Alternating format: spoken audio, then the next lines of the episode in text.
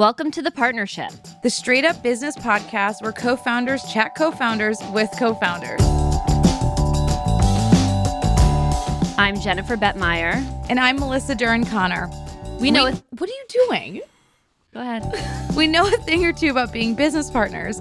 We launched media relations agency Jennifer Bett Communications, aka JBC, together in 2014. So each episode, we invite co founders to share their stories about building something new from the ground up. Today, we're truly honored to welcome Vanessa and Kim Pham, first generation Vietnamese American sisters who launched their food brand, Omsom, which offers high quality, taste tested Asian meal starter kits last spring. As the daughters of Vietnamese refugees, Vanessa and Kim grew up at their family's kitchen counter, where food was a love language, and later became a way to re engage with their identities as women of color. With past lives in startups and consulting, Vanessa and Kim eventually came together to build a company of their dreams to execute one mission to give Asian Americans a modern way to access a real deal taste of home and to show non Asian Americans what it means for the category to be done right. Since launching, Omsom has sold out twice, the first within 72 hours and again in June.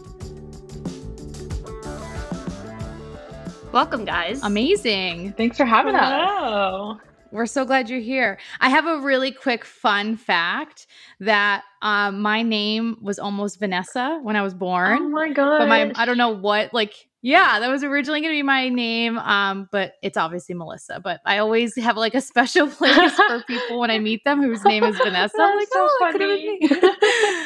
uh, but anywho, um it's so nice to meet you guys and have you guys here. We're so pumped. Thanks to be for here. having us. Melissa and I were fangirling a bit this morning. We were actually texting each other, and I'm like, I'm actually a little nervous for today. Like, usually we do these podcast recordings like a lot lately, and we've talked to some of, in my opinion, the most amazing kind of co founders and um, some really remarkable people. But I think on a personal level, we've both been following your business since launch and really in awe of what you guys have done from branding to PR to just using it, you know, as a greater vehicle to tell stories. And Mhm. so we were really excited you said yes. And we're really just thrilled to kind of talk to you and hear more about how this all happened.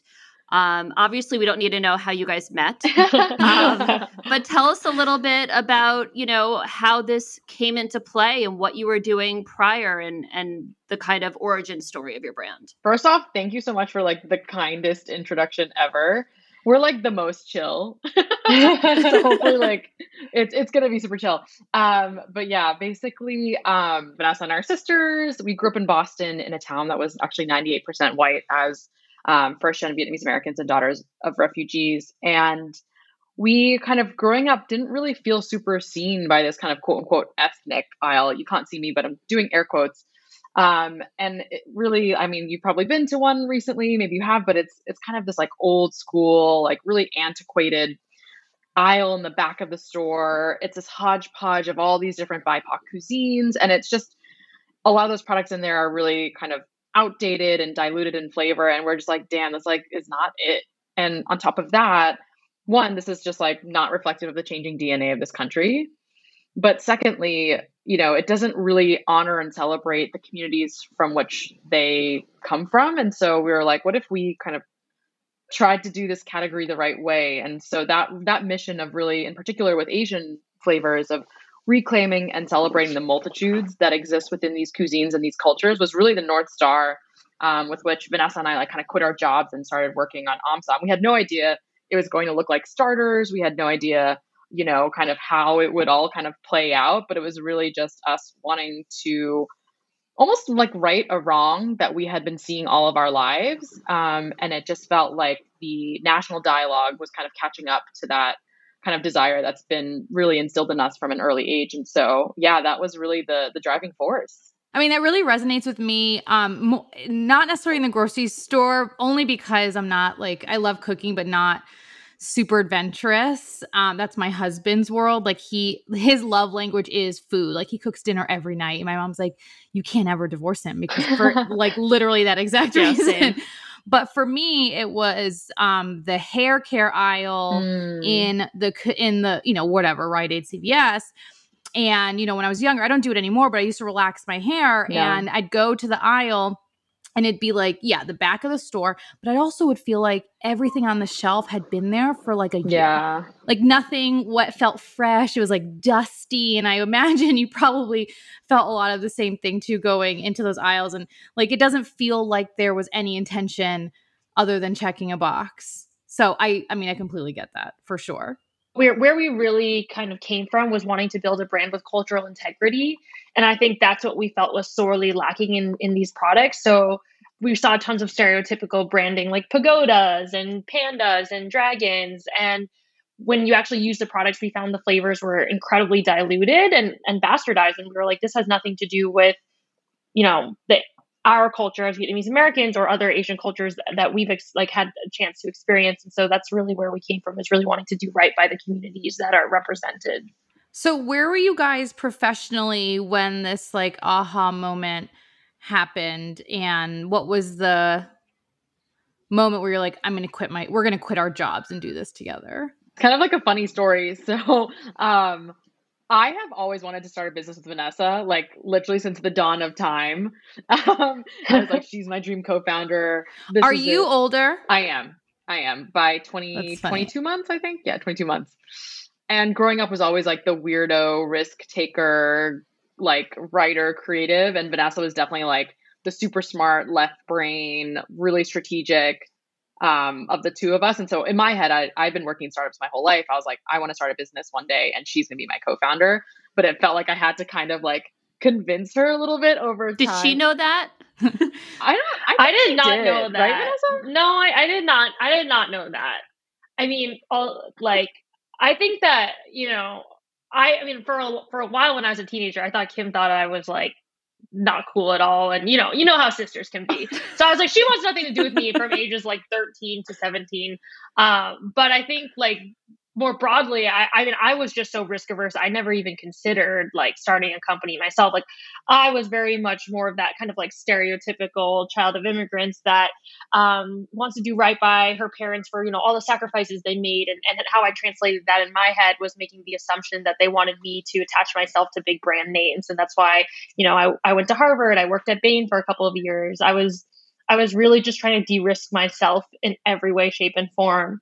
Um, and then two years into my time at Bain, you know, I had learned a lot, uh, but I, I was getting to a point where I was just, it was like day in and day out, right? Just like going, going to work, putting my energy and all my time towards something that was not getting me closer to ultimately what I cared about, which was creating a platform to share perspectives and ideas as a daughter of Vietnamese refugees. I thought that was a perspective that needed to be shared. And Kim was already going out there creating her own platform. Like she was like speaking at conferences around the world literally. And she was um, Forbes 30 under 30 at age 24. And I was just like, dang it. Like I worked so Ugh. hard to get into this college and, and now I'm at Bain and like nobody gives a shit about what I have to say. and I was just so I was like really amazed at what she was doing, and I think I um, finally kind of had had enough and was like, you know what, if I stay on this track, I might have to sacrifice my own values to continue to climb this ladder to get that Mhm. platform. Like I'm not willing to risk that. I don't want to have to make sacrifices in terms of my values, and so that's when I finally reached out to Kim and and we went on a trip together, which was our like soul searching sister trip in Yeah. Bolivia. And when we Oh, wow. talked about it, she was literally like, I've been waiting for this day. literally waiting my whole life. Yeah. Vanessa, so around that time, Vanessa was having her kind of like moment and realization with Bain. I had left, I was working in venture capital for a couple years, basically, again, for me to like better understand what it takes to build a startup and be a founder. And then I was a digital nomad for a year. So I was traveling through Latin America um, and literally kind of like, you know, taking some side consulting gigs, but really kind of finding myself in the, you know, in I think at the time, where did, oh yeah, we met in Bolivia. So on the salt flats of Bolivia, trying to find myself.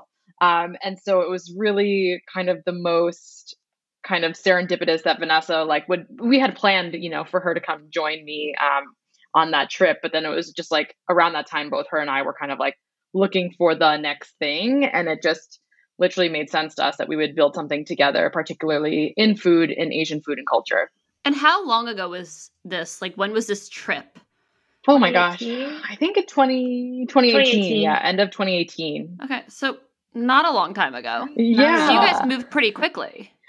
Kind of. Yeah, I think we we once I got back from the trip, we then like were kind of working on OMSOM like really nights and weekends while we're like, is this a thing? Does this have legs?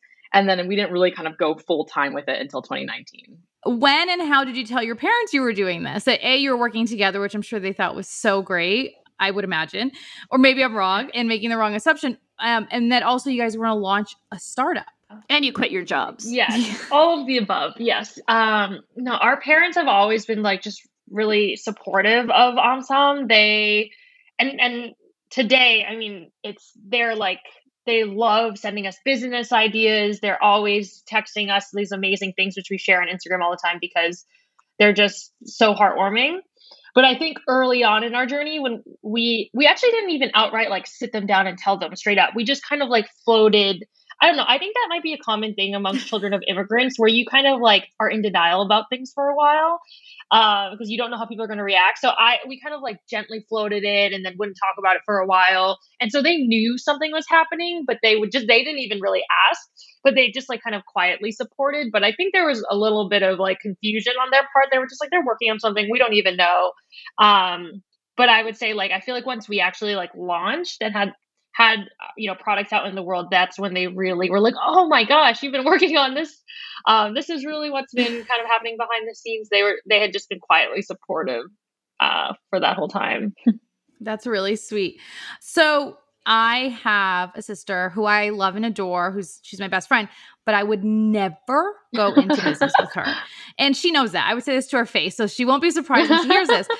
But um I mean, I love your sister and I wouldn't go into business with her either. So sorry, Maria. She's special and so smart and so talented in so many different ways. We just we it just doesn't make sense and that's okay. There's nothing wrong with that. Mm-hmm. But you guys obviously have found success in a part a business relationship despite the fact that you guys are also family and sisters and your whole lives are intertwined.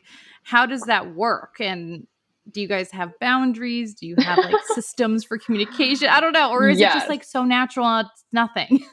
Oh my gosh, it's so funny because whenever people hear that we're sisters, it's either two reactions. It's one, oh my gosh, I love my sibling. I can't wait to start something with them. This inspires me. Or it's like, I could never, ever. there's never like an in between. Yeah, there's no middle ground, which is really interesting. Um, yeah, I guess for us, it works. I think, you know, Vanessa mentioned this earlier, but, you know, growing up, you know, especially in the patriarchy, right? Like it often pits sisters you know, femme folks against one another, especially if you're close in age. So I think in the beginning days of like high school, you're trying to find yourself, you're trying to differentiate, you're trying to be unique. Angsty like I think that was a source of a lot of that. Angsty as hell. um, that was a, a, a, source of a lot of our tension. Um, but then I think like as we went off to university and became adults, I think we started to see each other not as like, oh, my sister, but oh, like this is a fully formed individual with you know her own set of ideas and values and and i think that was when we started to become really really close and so it really it really works for us it was a lot of work i mean people say all the time that like choosing a co-founder is like finding a partner for life and i think in some ways we like cheated because we are going to be sisters for life no matter what but i do think right. it comes with it you know the, with our with our partnership a very unique set of baggage and a unique set of like tension. Um, and so it took a lot of work in the early days. It's still work now, um, conscious, intentional effort that her and I put in um, to being hyper communicative, try and remove ego from the room, um, just be really honest and, and, try and call each other out when we're you know projecting or when you know we get into patterns of behavior that are hurtful to one another. It's it's a lot a lot of work. It's a lot of work but i'm really glad it's her. Do you have personal professional boundaries? Like, how do you, like, in a given day, if you're going to go to dinner together, do you say, okay, let's just talk about bullshit? Like, let's have like a personal, no work conversation tonight? Or does it just kind of flow naturally into each other? Hmm. That's a great I think question. we should probably do more of that. like what you said about being intentional. I think it's it's definitely hard we we do kind of just show up and float in and out. I think it definitely helps when like a third person is there who's not a part of the business because then we just automatically so right. like my partner's there, your partner's there, you know what I mean, or friend who doesn't want to hear about OMSOM is there. It just like we automatically switch. But when it's just the two of us, we go in and out, but we like to do a lot of activities together. We we go we we get super nerdy for the same things. So I feel like when we like, you know, like we'll just go to the I mean, this sounds like it's related to work, but this is not. We just go to the grocery store like H Mart and we can just geek out in there, like unrelated. It's not even we don't associate it with OMSOM. We're just like having fun. Um, or like we can go to Flushing and just like, you know, go eat at a bunch of places. Like that's our vibe. So I don't know. I think we we have some balance here, but I think we could probably be more intentional about it. Intentionality is like I, I feel like the key to all of this. Like Mhm. you can't just you you can't show 100%. passively in this in this relationship. You really have to be thoughtful and vulnerable. In any, you know, relationship 100%. kind of where there are stakes. Absolutely. Um, do you guys just text and chat all day long, or have you kind of fallen into like a communication cadence where you check in at certain times? I mean, I'll for reference, Melissa and I have no boundaries whatsoever when it comes to communication. I am on the West Coast; she's on the East Coast. I wake up at 6 a.m. to like five texts from her. She goes to sleep, you know, three phone calls from me. So we have yet to kind of figure out how to not communicate so kind of constantly and um psychotically um Which But I wondering argue if you- like it just works for us because like it doesn't give me any anxiety. I think I give her anxiety more than anything. you so give me so much anxiety she probably needs some boundary from me, but um my for me work and my life are so intertwined that I'm totally cool with it, but it's not that, that it's not okay for everyone. Um but yeah, Mhm. that's that's kind of our system right now, which probably needs to be So, like we don't really have formal check-ins. I think we're really kind of like we Slack and WhatsApp each other like really like ad hoc, and it's worked so far. Or and I think we've been getting better about drawing boundaries of like, hey, you know, Vanessa will be like, I'm out with Hendrik for dinner, and you know, then it's like, okay, it's really clear that you know there's time, and or it's like, hey, no, no reply needed. Um, but again, something we could probably be more intentional about. But honestly, no complaints on my side. Maybe Vanessa. I'm definitely like the slacker who just like the Slack dasher who will just like fire off things on Slack without even thinking. So yeah, maybe maybe Vanessa has melissa other thoughts. yeah No, I I I'm pretty yeah, we're pretty casual about it. And like I don't know, a lot of the time it's like funny stuff like we send each other we like Yeah. talk shit. We, you know, it's not just like hey, did you do XYZ? A lot of it might be tangentially related to work, but it's like it's fun and funny. I don't know. I think Kim's really funny, so yeah melissa thinks i'm really funny too, so it's great it helps. Definitely helps. Hilarious. Yeah. What so where are you guys based actually? Are you guys cuz I can it looks like you guys are in different places. So, which does distance give you more although we have balance, talked too? to co-founders who are in the same house but in different rooms so we don't really know and then Oh, some who are literally on top of each other. So it Oh, yeah. really depends. yeah, we had to explicitly draw boundaries there of like, we are best friends, we are sisters, we are co founders, we can't be roommates. So I live in East Williamsburg in Brooklyn, and Vanessa is in the West Village, but actually she's currently in Costa Rica for the month. So we're even more distant. I'm so jealous. wait and you're still doing our podcast from oh, costa I'm rica i'm working gonna remotely. cry I'm working full days here. So no worries. This That's fun. so nice. So, remind me when you guys actually launched to market. we launched in May of last year. So, okay, so May of last year. So you you've launched during one of the craziest times ever. Um, yep. That any industry, any person has experienced. Do you feel like, and I would imagine so, that your re- that your relationship probably made it so that you'd be successful through this. But have were there any moments that were like super challenging that you feel like your partnership is exactly what got it through it or super challenging and you feel like there was something in your partnership that didn't make it better. I'm just curious like i think a lot of folks are like wanting to learn from people who they deem successful right? They're looking at this brand as an explosive new company and has so much growth and so much buzz and i think this is a great opportunity for them to learn too if there's something that you guys uncovered that mm. kind of brought you out stronger or smarter or whatever the takeaway is Mm, that's a that's a great question. Um, I'm sure Vanessa has some learnings, but I guess for me on so kind of TLDR, Vanessa owns all things like product strategy, finance, performance, and I own all things kind of like brand, community, um, and creative. So we probably have different different learnings, but I think on the community and like just brand side, obviously launching the pandemic was brutal for for many many reasons especially as first time founders especially women of color. Um, and we got a lot of kind of you know differing advice. Actually most folks did not want us to launch but that's probably another story for another day. But i think part of why we were able to cut through the noise so quickly right off the gate is because we were really clear we have been really clear on who OMSOM is first and foremost for. So, like, we as a brand are absolutely centered on this Asian American audience, particularly first and gen- second gen folks like myself and Vanessa. And actually, we got a lot of feedback in the beginning where it was like, hey, don't you think that's niche? Or hey, do you think that's exclusionary? Hey, do you, th- you know, is that a smart business idea to kind of limit yourself, quote unquote? And I think for us, it was like, one, this is our heart and our soul. We are proudly and loudly Vietnamese women. Like, you know, that's that's a non-negotiable. And so to not honor that is not to authentic to us like, as mm-hmm. individuals, mm-hmm. right?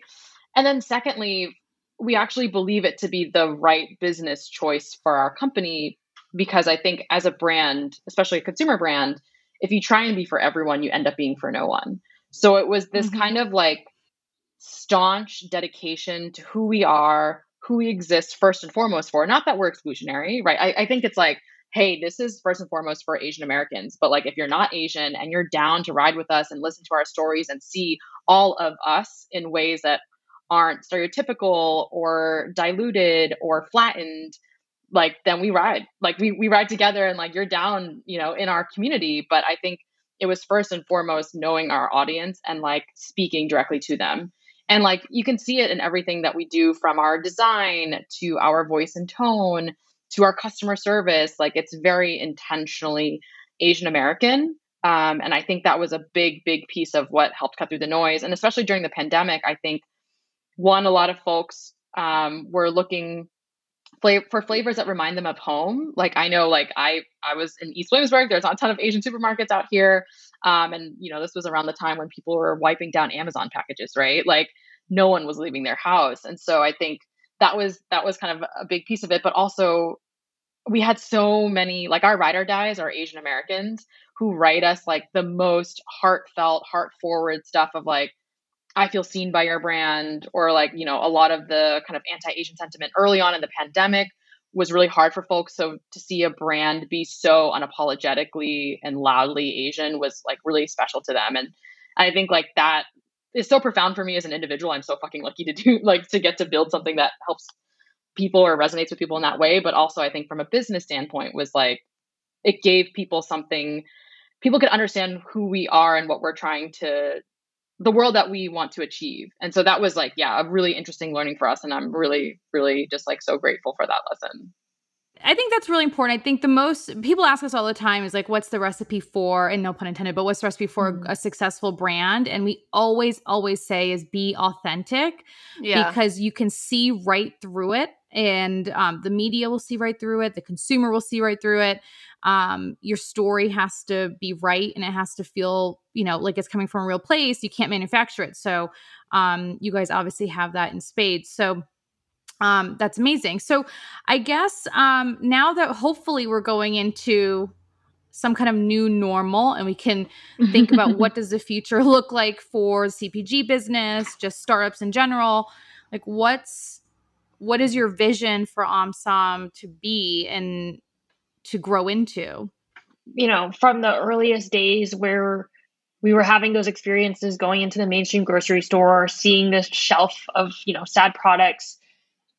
From that day, we kind of knew there was just this huge opportunity to build something that would be like a, a true household name um, like a true Asian food brand that's a household name. And that's really the kind of prevalence that we see OMSOM having. So, you know, not just the Asian food brand that happens to sit on the shelf of natural grocers on the coasts, right? Like that's not the brand that we're trying to build. We really want OMSOM to be um, in homes across the country, um, in pantries of people of all ages and backgrounds, um, because we believe that's really the type of um, prevalence and love there is for Asian flavors.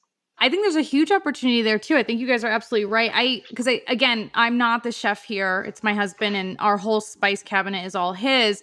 And I was reorganizing it and you know, he has a fish sauce and a this sauce and a that and nothing is brand like any one brand, right? He's just buying what he thinks is hopefully quality ingredients or whatnot, but there's no one owning this from a you know he's someone who cares about quality ingredients about a brand about associating himself with it as you know an amateur chef. And i think the opportunity for you guys is so wide when um no one's really paying attention which is a great thing. I think you, to your point it's kind of a, an overlooked category. So um, i'm really excited about what you guys are doing and, and what you guys have coming up. So hopefully some fun stuff soon i imagine yeah, absolutely. Yes, tons, tons in the tons in the pipeline, which is why we're always so busy. How big is your team? So we are four, soon to be five full time. Oh my god, you guys! ugh, that's so impressive. oh, thank you. Yeah, I mean, I mean, we gotta we gotta probably grow it a little bit because all of us are like definitely over overworked a little bit. So yeah, no, but that's my favorite thing though is that from an you know, we're in PR and it's all about image, right? And and we look at a brand like this and we see, as Melissa said, like it's an explosive brand. It's the perfect way to describe it. Um, and and anyone who's maybe not in this like kind of startup world would take a look at it and be like, this must be a hundred person brand. Like oh between the branding and the PR and the marketing and all this stuff, like there must be it must be like a well-oiled machine, you know, and obviously like on our day to day we deal with startups all the time and we're like okay this brand has like three people or eight people but i just think it's so impressive when you have a core really tight team and everyone is just kind of busting their ass and wearing a bunch of different hats and and making it work. I mean i think that's what makes these brands you know thrive is i do feel you can kind of get that passion from the product I think sometimes, like we've seen it firsthand, as our startups grow and they scale, sometimes they lose sight of that. Mm-hmm. And, you know, you'll see online, like, you know, they're hiring a chief of staff and a chief of this and all this stuff. And it's like they go from being four people to like 40 overnight. And then all of a sudden you're like, what happened to, as Melissa said, like the authenticity of the brand, you know? Mm-hmm. So it's a tricky thing scaling and growing, but it's super impressive to hear that there's only four people that are making this happen. Melissa and I to this day are like, we miss the days when it was just the two of us because that was like the most fun we've ever had. Yeah, our team is like super, super tight knit. Um, and everyone is like a star. We're really, really lucky. I think the big piece for us is that obviously everyone's a badass, everyone's super skilled, all of that. But I think it's really all everyone aligning around this mission. Like everyone deeply, deeply rides for the mission, and I think that we hopefully you can feel that uh, like from an end consumer standpoint, where it's like, you know, Emily who writes our marketing copy, you know, like that feels kind of consistent. Um, with like kind of what maybe Joyce does on Instagram captions and like how Vanessa and Kevin approach um, kind of like sourcing and R and D. Like it, it all kind of fits together because we have this like we deeply care about cultural integrity as individuals, mm-hmm. and so to kind of wrap kind of a company around it feels really like natural and authentic to what you were saying before. So we're really, yeah, we're really lucky. We love, we love, love, love our team. I feel like that's been a huge part of our hiring process too, even though we've only hired a couple of people at this point. Um, I feel as though our hiring process probably feels really different than a lot of other brands because so much of it is just centered around really understanding like what you know what really moves you what what do you what are your personal passions and what changes do you want, want to see in the world? Like we you know we ask questions like um, what is something that you really used to believe that you no longer believe? Or um, what is a cause that you deeply care about and how do you show up for it and those are questions that we weight really heavily and and we've made decisions you know where there's like great candidates but and maybe they're very similar but ultimately we felt like one was a lot more mission aligned and ultimately went with that candidate for example so it's so important for us and it's mm-hmm. something that we're like protecting at all costs with our team yeah. yeah. We don't hire people that don't like dogs. That's all right. I'm like, if you are, if you really hate animals, you're probably not going to get along with me. Um, I was curious, we don't really ask this, but because you're sisters, what is the quality in each other that you kind of admire most? Uh, so Vanessa, there's many, many things I admire about Vanessa it's so hard to pick just one. Um, but this is like I would probably say the main piece that I've been able to see like as a co-founder versus just like as a sister and as a friend. But she is like the most intentional person I've ever met in my life. And I know that word kind of gets thrown around a lot, but for for me, like how Vanessa embodies intentionality is that it goes beyond just being like detail oriented because I think that like those two words are often like parallel to one another, but they're not totally fully the same. It's not just being detail oriented, but thinking like a couple steps ahead. In particular, in particularly with a very human centric view. So like what I mean by that is like when we make decisions as a business, she's often thinking, okay, cool, like what how does it affect Omsom? But really like a couple steps further of like, okay, how how how does our community um, how would our community react to this? Or like as we think about the vendors and the partners that we work with, you know, do they understand um, kind of the world that we see and how we're building it? She brought that same intentionality to building out our cap table. Like 50% of our cap table are either BIPOC or women, and that was incredibly like all of Vanessa's incredible work. And she just has this like lens of intentionality that like she sees the whole world through and it's really a delight because i think i come from the startup world where it's very much like progress over perfection of like just keep moving right like keep it going just build it doesn't have to be perfect and i think when you're building a brand that like that is that needs care like you're talking about culture you're talking about identity you're talking about underrepresented and marginalized communities like care and intentionality is everything and I've really learned a lot of that. Like, take a step back. Like, what do we say when we say these things? What does it say about the world that we want to see? How do we vote not just with our voices, but with our dollars as a brand? Like, all mm-hmm. of that, like, mm-hmm. I got from her. That's so funny that you say that because, well, first of all, thank you, Kim. But I, the reason it's funny is because the thing that I was like circling around was actually Kim's intuition um, which I think is is interesting because it's not like quite the foil to that, but I think that I think Kim is able to create all kinds of things that I view as truly like magic. Like I think they're magic because I don't understand how they came to be or how she came up with them, um, and because because she's so in touch with her intuition, she's able to create things that whereas other people take like the finite parts and put together a whole, she creates like a lot more than just that one whole because she pulls from things that are in her intuition and her emotion. And I think that that's what enables her to do a lot of different things that I admire. So, for example, like putting together words, ideas, sentiments, um, thoughts that deeply resonate with people that are completely original.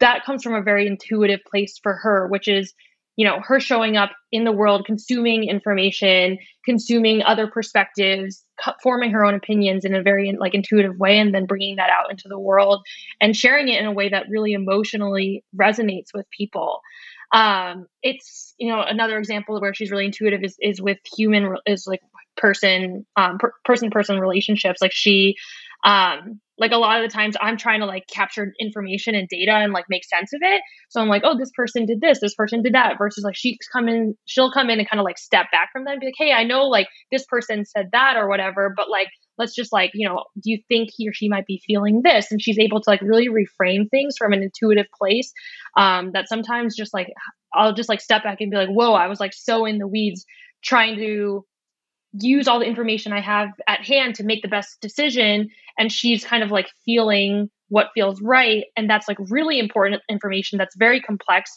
but it just comes from a very different place. So I've always really admired that about Kim, how kind of in, in touch she is with that that intuition and how she's then able to kind of create magic with that um, that deep connection with her intuition. Yeah, and that I will say is very hard to find. That's mm-hmm. not something you like learn in school or business school or something. Like I really do feel there's just certain people that have that like gut reaction to people and things that is really necessary when you're launching a business. But that was really lovely. And I actually think if someone just listened to that part of the podcast, they would understand why you guys work. Yeah. Like sisters aside, background aside, mission aside, it's like almost like you guys just explain the two sides of running a business, you know, um, when you're complimenting each other without yeah, really 100% knowing it. I love that. And your parents should be really proud of you guys and how, you know, well you work together. But um, I wanted to take it back quickly or to a kind of a different topic ish, but um, I'm curious because you guys obviously are so deeply rooted into cultural identity in a community that's very vibrant. And um, we've, again, never before seen an environment that has been so racially charged. Um, first and for a very long time and obviously close to me the black community but recently the asian community has been you know brutalized um, for lack of a better term so f- for you guys as a brand so deeply rooted in the connection to your own race and your identity what do you feel like or do you feel like you have such a higher pressure or responsibility to be vocal or do something? Because this is a question we've been asked for the past 12 months is from our brands do we say something? What do we say? How do we say it? Um, which I, I appreciate the question first of all that they even care enough to ask because um, there are a lot of brands who don't. Um, but then when you're put in this other position of a brand like omsom where you are looked to in a certain way like i'm curious if you guys feel a certain pressure and then how do you deal with it? And how do you kind of resolve it in your own heads one way or another it's a really loaded question sorry it's a really really important one so I, I will just like first off say like we don't like identify as like a quote unquote activist brand. Like that's, you know, like for us, social justice is the lens through which we see the world, not the platform on which we build our brand. I think that's a really, really important distinction. I think a lot of people are like, mm-hmm. okay, for me to build an Instagram following, I got to care about these things. I think that's, for me, frankly, a very backwards way of looking at humanity and human rights for me, honestly. Um, yep. But the reason OMSOM is the way that, that it is is because of us as founders. Like nothing is manufactured. Like everything that you see are real conversations that we've had as sisters, as founders, or even internally as a team. Um, like we deeply believe that the reclamation, and that that word is very intentional as well. Like the reclaiming, the taking back of Asian voices and Asian stories. Like that is our north star, and and that pulls itself through our company in many ways. So, for example, once a month we have what we call like this Asian American jam where everyone on my team from the founders to the interns literally get together for an hour. There's no desired output. No one has to be productive. It's literally just like what's on your mind as an Asian American. Our team right now is is all Asian American, various kind of generations and um, immigration patterns. And it's just like I'm not there taking notes of like what can we talk about on Instagram next week. It's literally just like what's sitting on your heart um, and especially with a lot, you know, that's been happening, I find that it's just been a really profound place for us to all kind of surface things that we've been feeling, things that have been weighing on us as individuals. And like, you know, that's another way that I believe that our kind of our Asian American identity shows up in how we build this business. But yeah, in terms of like how it how it looks externally, it's all things that we care about as individuals. Like we're I, I wish there was like a playbook that I could give folks, you know what I mean? But but there's not. It's just it comes from a place that I think is authentic to us. And so I think for my recommendation is like, what do you ride or die for as a as a founder or as a team, and like bring that to the conversation. I think when you try from a place of inauthenticity, people can tell consumers are fucking smart, especially on social mm-hmm. media nowadays, where people are getting quickly educated through Instagram and on TikTok. Like people can smell bullshit a mile away. And they're not afraid to call it out. As they should. And to be honest, there have been times where OMSOM has 100% slipped up, where we were we were ableist in our language, or we weren't fully inclusive to the Southeast Asian community, and our community keeps us hella accountable. And I'm honestly grateful for it because it means right. that as a brand, we've built a space where people feel comfortable to be like, hey, I'm Laotian, and what you just said right there doesn't like is exclusionary to the Laotian community. And I'm like, damn, you're right. Like, we can never be perfect. We will never ever try and say that we are representative of Asian America. That's not ever been our motto. All we do as uh, a brand and as founders is show up, be true to ourselves, be true about the things that we care about.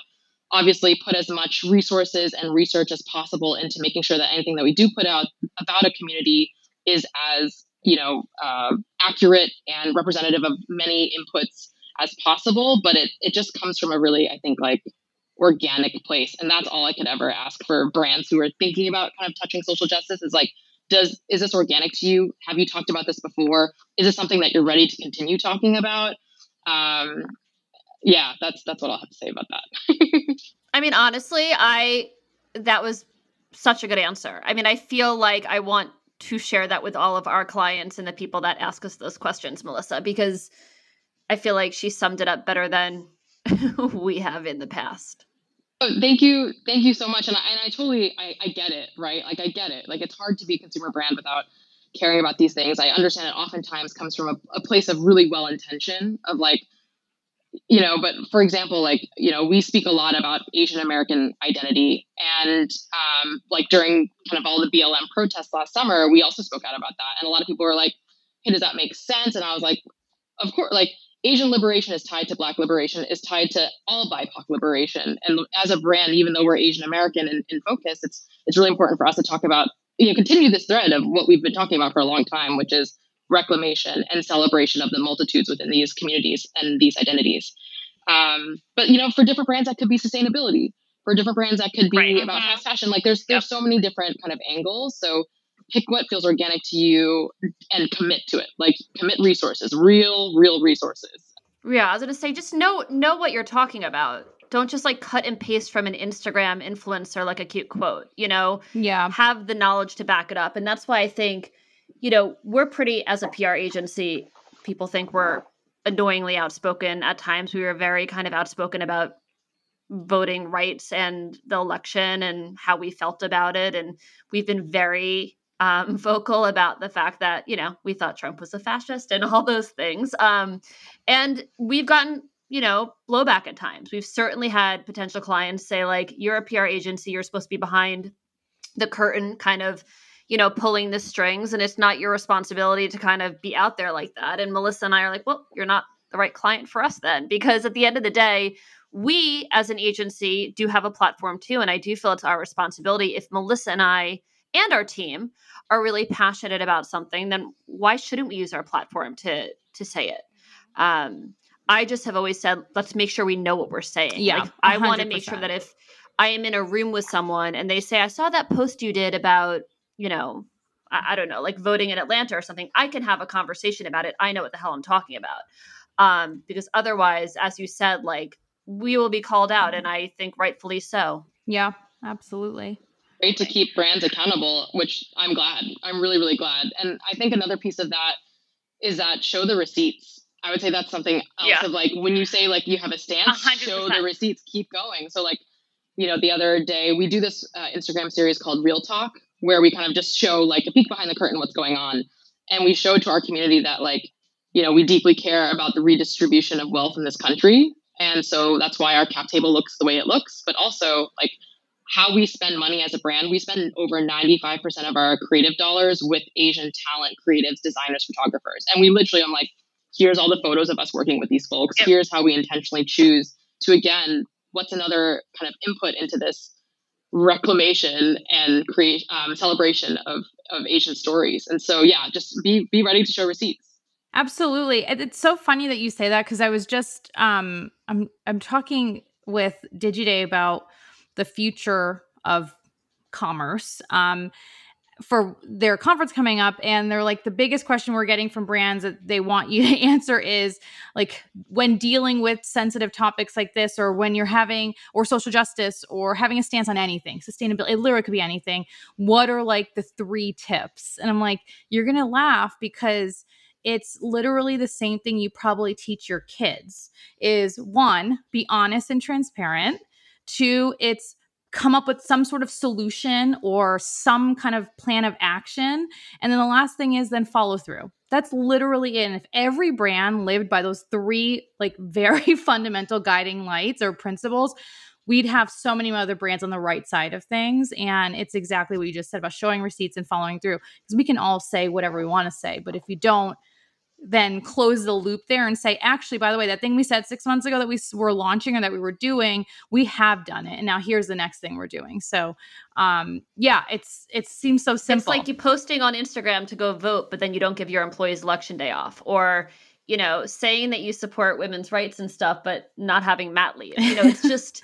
like back it up and listen we run a small company too like you know we haven't always been profitable and it's been hard and we haven't been able to, I think, do all the things we are able to do now in the first few years. But at least have a plan of action to get there. You know, so I agree. And Melissa, I think those three points are really great. And I didn't know you were doing anything for Digiday. So that's exciting. We too. have a good team. They know what they're doing. Um, I just, I had no idea. it's like in a month. Relax. Can you guys just remind everyone what your website is and your Instagram handle, just if people want to learn more? And I and go I shop know that and buy. I just Yeah, spent we're- a bunch of money there. we've been an hour fangirling the whole time, but like I like support this brand. It's a great brand to support, and um, yeah, like I I love it for gifting too. I Mhm. don't know if I'm the only one, but gift it's a great fun gift for someone who likes to cook and likes to have fun in the kitchen. So So our website is omsom.com. So O M S O M dot M.com. And then you can find us on Instagram at omsom. And we're actually on TikTok now. Um, Kim and the team have been doing such a great job. We they literally just got on like a couple weeks ago, and we have like two videos with over two hundred eighty thousand views. Like I don't know how, but they did it.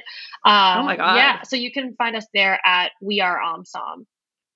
at the end of our podcast, we do this little thing.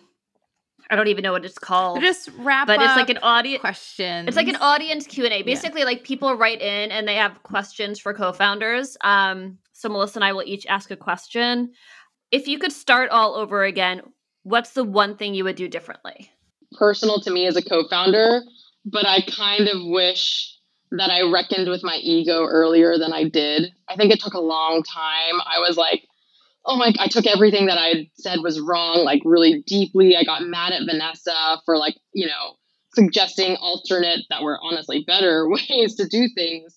But I think my ego really prevented me from like hearing her, hearing feedback from our, you know, community, um, I was just so sure that I was right. And I kind of wish I like got over that earlier than I did. I'm thankfully now in a really, really good place, but it took Vanessa continually calling me out of like, hey, get your ego out the room. Like we just have to listen to our community.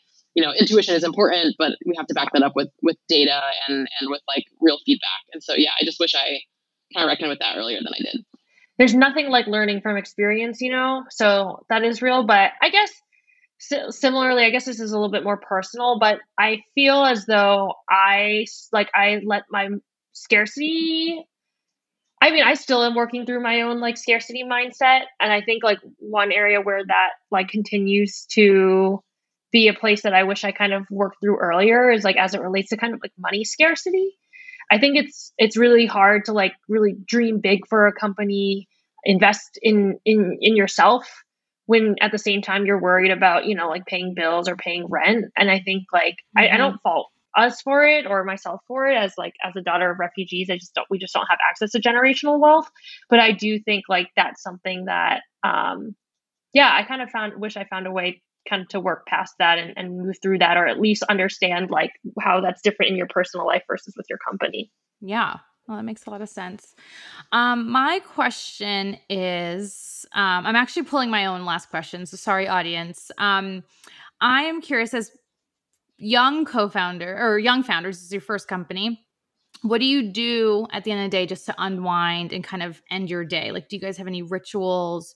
Because I think it's really important for balance. And I'm curious what you guys do to kind of just reset.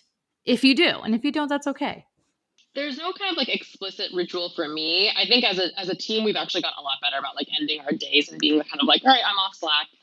Um, I think it's probably just literally like cooking a meal kind of helps me stay away from like brain and screen and literally just like chopping like when am I with these ingredients. That has really helped me kind of like step away. And I generally know like once I cook dinner, it's I'm I'm really rarely getting back online unless there's something super urgent. Good for you. Good for you. For me, there's like a, a bunch of different things that I do that are kind of um, I would say like pulled from like the healer community. So I have friends that are like really amazing wellness practitioners that have um, kind of slowly brought me into their fold a little bit and showed me a lot of different things. So um, I I journal often. Um, I have like chimes that they play in like yoga classes that sometimes I play, or I have like a like a meditation drum, like things like that that you know I never really had in my life until more recently. But I'm really finding a lot of joy and relaxation and kind of playing with um, playing with music or or